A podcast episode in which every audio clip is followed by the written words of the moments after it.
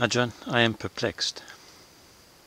Despite my understanding of the theory and being one of consistent practice, as I, believe, I seem to lack, lack intellectual prowess. I believe that acquiring wisdom would make me quick witted and enable me to teach others eloquently. What could be the reason for not attaining such an ability? Well, have you attained the ability of wisdom first?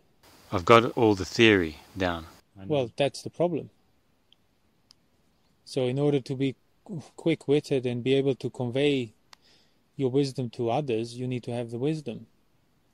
So, you need to become an expert for yourself. In other words, uh, you need to fully understand the way out of suffering and the Buddha's teaching, and then you won't have to plan and think how you can convey that to others because you will become well versed well versed in it. Like the simile in the suttas when, when he asked the Buddha, Do you have to prepare the answers beforehand when people come to you? Like do you, do you have the answers prepared waiting? He says no. Uh, let me ask you in return and then you can understand how it is. And he says, you are a chariot maker master. And he says, yes, there is nobody that can match my knowledge of chariots and how to make them and how to disassemble them. He knows everything inside out. He says, well, if somebody were to come and ask you about a chariot, would you need to prepare an answer for it?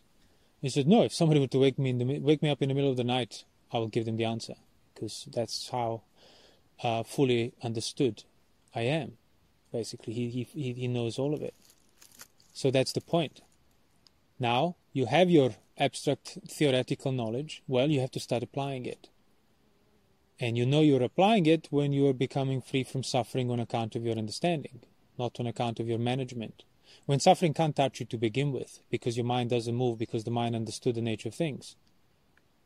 And uh, if you're developing in that regard, you will be able to convey that to others. Now, of course, there is the aspect, and that's also mentioned in the suttas, some people are simply more skilled in teaching some people are less skilled in teaching. But that's something you can understand only once you have a thing to teach.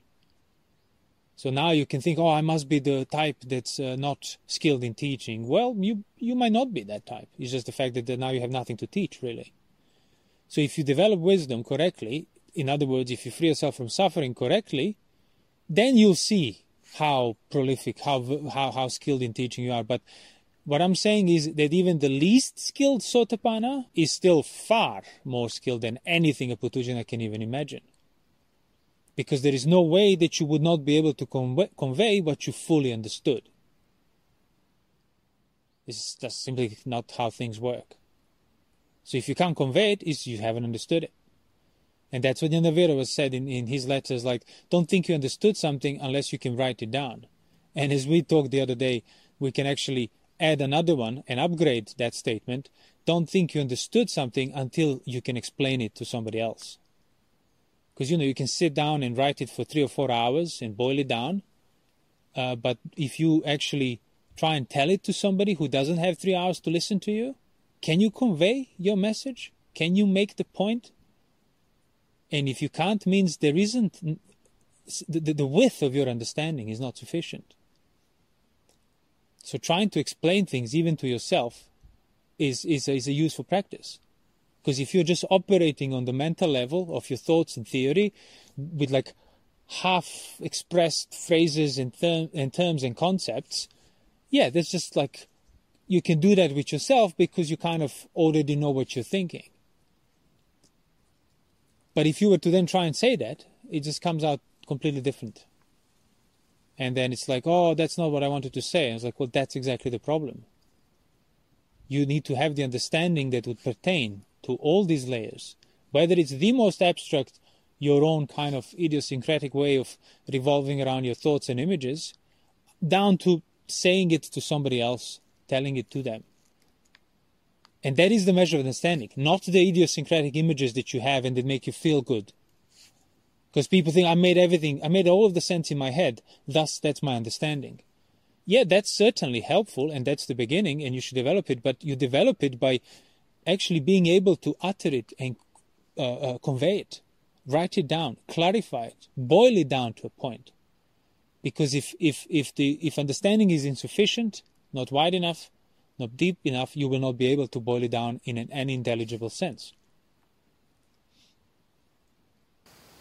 And and not um, just be repeating what others have said. Like uh, I can, you know, I can memorize a whole yeah. essay. I can memorize. I can be the master of comparison. I can read all the suttas. Got all my PhDs in comparative studies. So when you say this, I say, oh yeah, that's another sutta that says that. Like, well, that's irrelevant. I don't care what other suttas say about that. I care about the meaning of this, which I just said. Can you boil down the meaning to me without resorting to any other sutta or any other thing that somebody else said, including the Buddha himself? Can you, in your own words, boil down the root of suffering that you understood for yourself, the freedom from suffering, the craving, any aspect of the Dhamma? Describe it.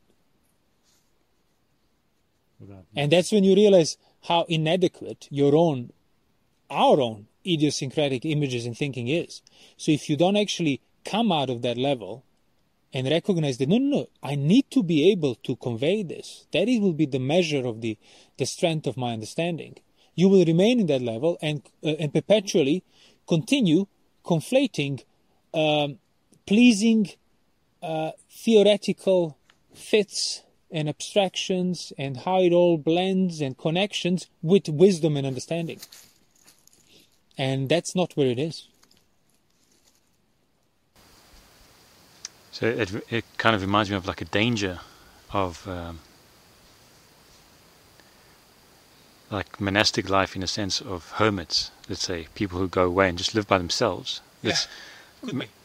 That's like one of the dangers because then you get locked up in that it what you be. just said in your own abstractions, yeah. and you never actually realize that you can't actually convey this. You can't even. S- well, I think that's also one of the reasons. it kind of translates to that whole requirement of needing to have at least the right view before you should go in like heightened seclusion that the Buddha described. To be able to contain your mind and also to be able to know where the emphasis is and should be. And obviously the benefit of um, being questioned and that is that that cannot be stated uh, um, hard enough really like uh, that you're pressed for answers that you're pressed for clarification that you have people that are able to do that.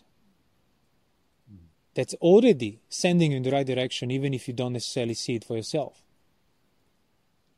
And that's often you see that in the suttas. They would cross examine each other, not like for the sake of some impersonal debate, but genuinely, like, how do you understand this? How, do you, how about this? How about that?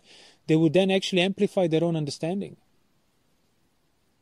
And then those who believe they understood things, but haven't fully, but then asked a simple question and he's just just fumbling just fumbling for words just talking in these abstractions that like you know by the end of the sentence it makes no makes no sense anymore.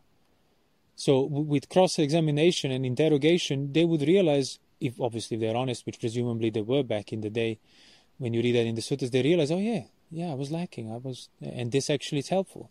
Now i know that i'm not clear because if i were clear well i would have i would have said so. I would have made it clear certainly to another person who is familiar with this, that I don't have to teach from scratch or something, everything about what the Buddha said beforehand and so on. So you need to you need to know that you actually, if you understood things, you should be able to to boil them down, condense them, and explain them in very simple language. If you don't need to resort to a complex language and terms to explain things, you know your understanding is, is, is decent and certainly along the right lines.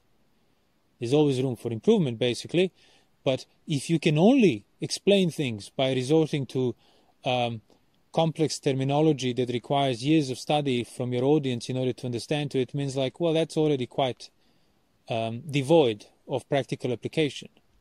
So yeah you can use complex terms if you want if there is a reason for it but you will also be able to use simple and plain language. Because these are pretty much not complex truths that have many moving parts non ownership, impermanent suffering. Um, there's nothing complex about it.